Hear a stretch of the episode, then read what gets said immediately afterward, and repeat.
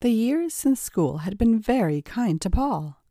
He had landed a dream job, and with the great job had come the corner office, the hot secretary, the fancy car, and even the gorgeous fiancée. His life seemed to be going full speed ahead towards the American dream, and then he discovered that April was living in his condo, and no matter how much money influence, or power he might now possess. April was determined to put him back in his place. And as far as she was concerned, his place was mincing around in high heels and a sexy and feminine wardrobe. It didn't take her long to trap him and take control of the young executive once again. Recently, she had even made friends with Paul's fiancée, Sandra.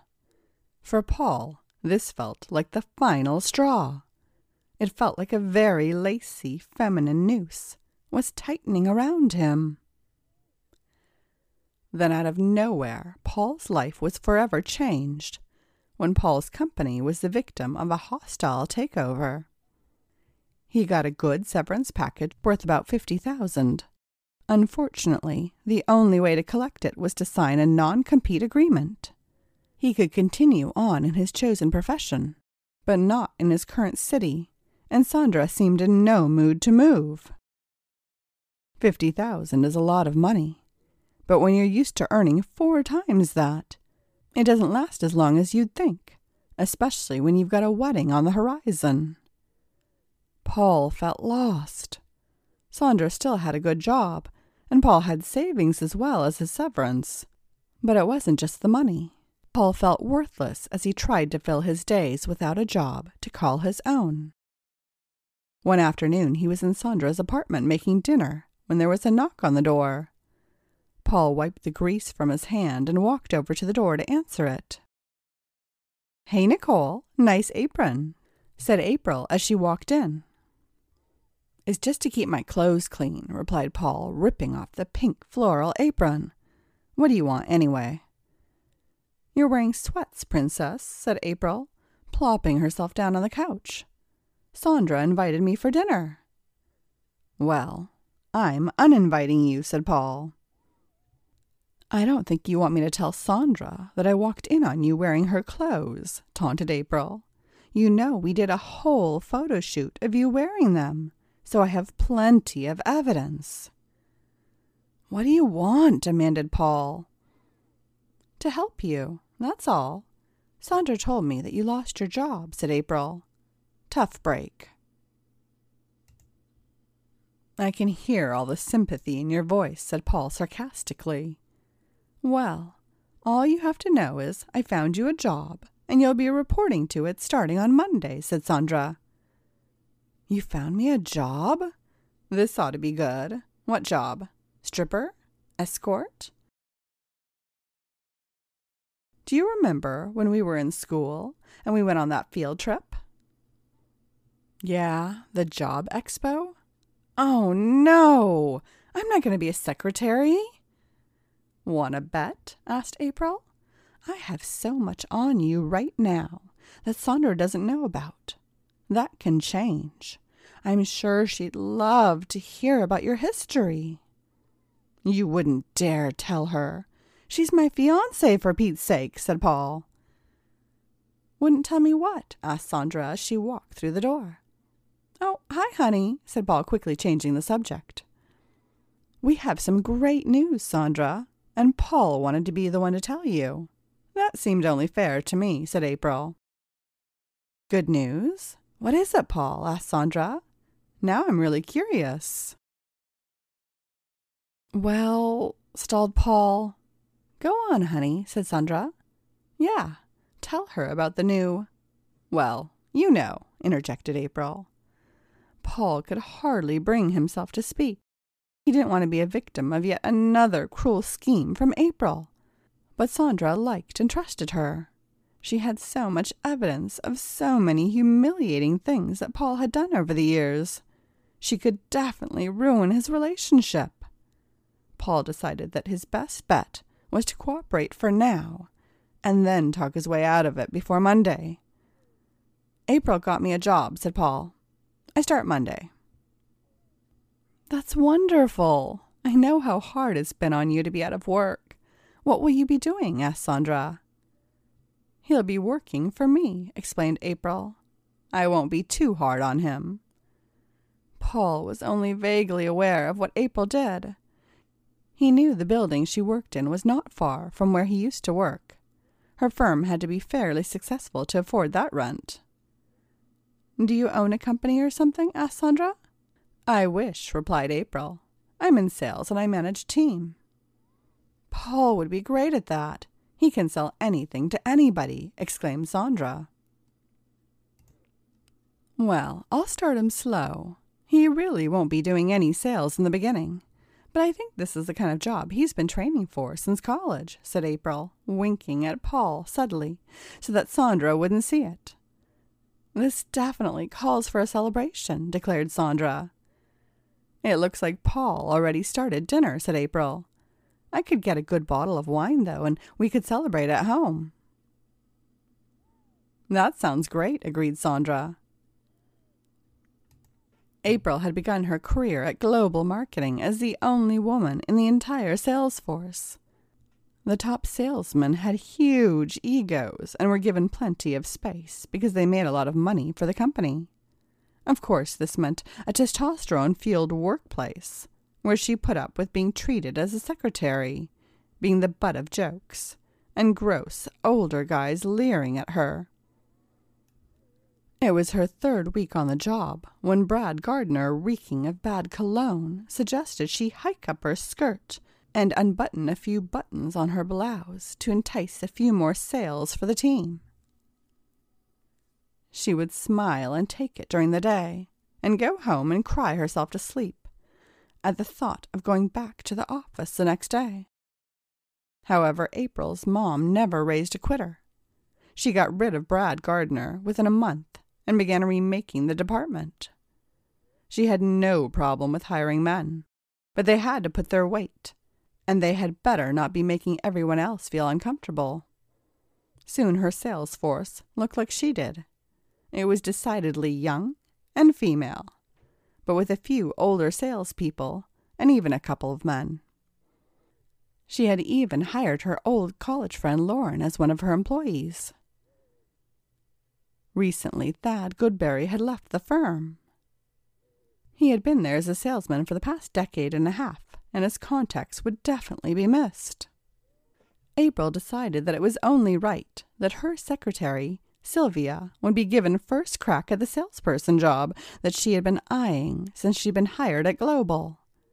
This left April without a secretary, and with her love of humiliating him, she immediately thought of Paul. It was Friday afternoon at 3 p.m. when April called Sylvia into her office. Sylvia was naturally a bit nervous as she was the newest person on the sales team, and Friday afternoon wasn't exactly a normal time to chat. Come on in and close the door, Sylvia instructed April. Why do I feel like I'm being called to the principal's office? asked Sylvia. Relax, Sylvia. You're doing a wonderful job. You're not in any trouble, replied April. Okay, I can breathe, said the striking Latina woman. Her coal black hair shined in the afternoon sun, beaming in through the window. So, how can I help you? You remember when I told you that if you got the sales job, I'd still need you to help train your replacement. Of course, said Sylvia. I'm happy to do it. There's a catch. Oh? She's never been a secretary before a day in her life. You'll be starting from scratch, explained April. Okay, that'll be a bit tougher. Is she 18 or something? Actually, she's older than you are, but she's never been a secretary before. Or maybe I should say, he hasn't. A guy? Okay, that's surprising. When you were in school, was there ever a guy that you just loved to pick on? asked April. Yeah, his name was Jorge, and he was such a jerk that it was a lot of fun when he finally got his comeuppance. Nicole is kind of the same thing, but I think I may have gotten carried away a bit. The one thing I can promise you is that your word is law. He'll know that if he disobeys you, he'll be punished. If you feel comfortable with it, you can even punish him yourself. Okay, that doesn't sound bad at all, said Sylvia. I promise you, it might take some time to get him used to the job, but I promise you, he will do everything you tell him. And if he doesn't, you can put him right over your knee, assured April. I've got this, boss. One other thing. He's going to be dressing in women's clothing and calling himself Nicole, said April. Even better, replied Sylvia. It wasn't as if Paul needed a ton of preparation to get himself ready to work in April's office. She'd forced him back into dresses almost immediately after she reunited with him a little over a year ago. That meant his hair had gotten some length. His body was soft and smooth. And even his eyebrows were shaped into as fine an arch as April thought she could get away with around Sandra. That weekend, April made Paul spend a considerable chunk of what was left in his severance package on a new work wardrobe. There had been so many excuses to dress Paul up, but not as a businesswoman. Although this was not quite normal business attire, the blouses were tight, the skirts were short, and the heels were high. The plan was that every morning after Sandra left for work, Paul would go over to April's place and get changed into his business clothes. Paul would then take the bus to work while April drove her Miata. April couldn't help but laugh at Paul during his first day at work.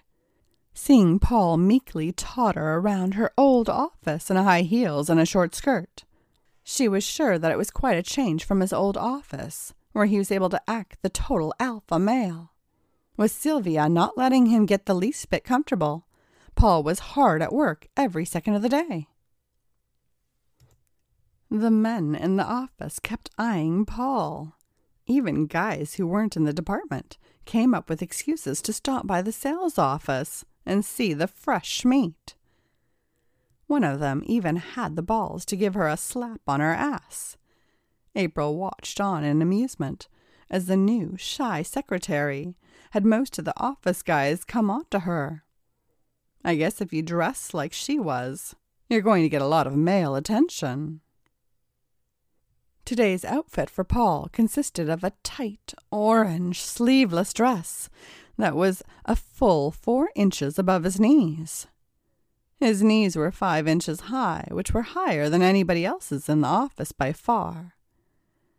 His perfume was also overdone for the office, and his bright orange nails were definitely glamour length. April had put a lot of thought into Paul's outfits. The goal was to make her look like the office slut, while at the same time not making her stand out too much in the office environment. Now, April had managed to get rid of all the worst guys when it came to leering at the women in the office. But men being men, especially salesmen, Paul couldn't help getting to know the guys in the office very well. Jared Hogan was barely thirty and seemed to be a rising star. He was the only real guy in the office that had been hired by April herself. Jared had behaved himself around all the women in the office so far, but April could tell from a mile away that her salesman was smitten with the new girl. Nicole, you do not have an easy job, and I don't think you're making it any easier on yourself by flirting with Jared said Sylvia as she walked past the secretary's desk. I wasn't flirting, Miss Diaz, said Paul defensively. Weren't you? Asked Sylvia, stopping in her tracks. It's pretty clear that you were making eyes at each other. I guess I might have been looking at him, but he's been staring at me all day, and it's made me uncomfortable, complained Paul. I don't know if this is your first office job, but when you dress to get male attention, you're going to get male attention. Maybe tone it down a little, replied Sylvia. I'll try, replied Paul, but he knew that everything that April had made him purchase was guaranteed to make him the office slut. Hi, I am Miss Jenn Davis, and for more information on me, please go to my website at missjenndavis.com. That's Jenn with two N's and Miss with two S's. M I S S J E N N D A V I S dot com.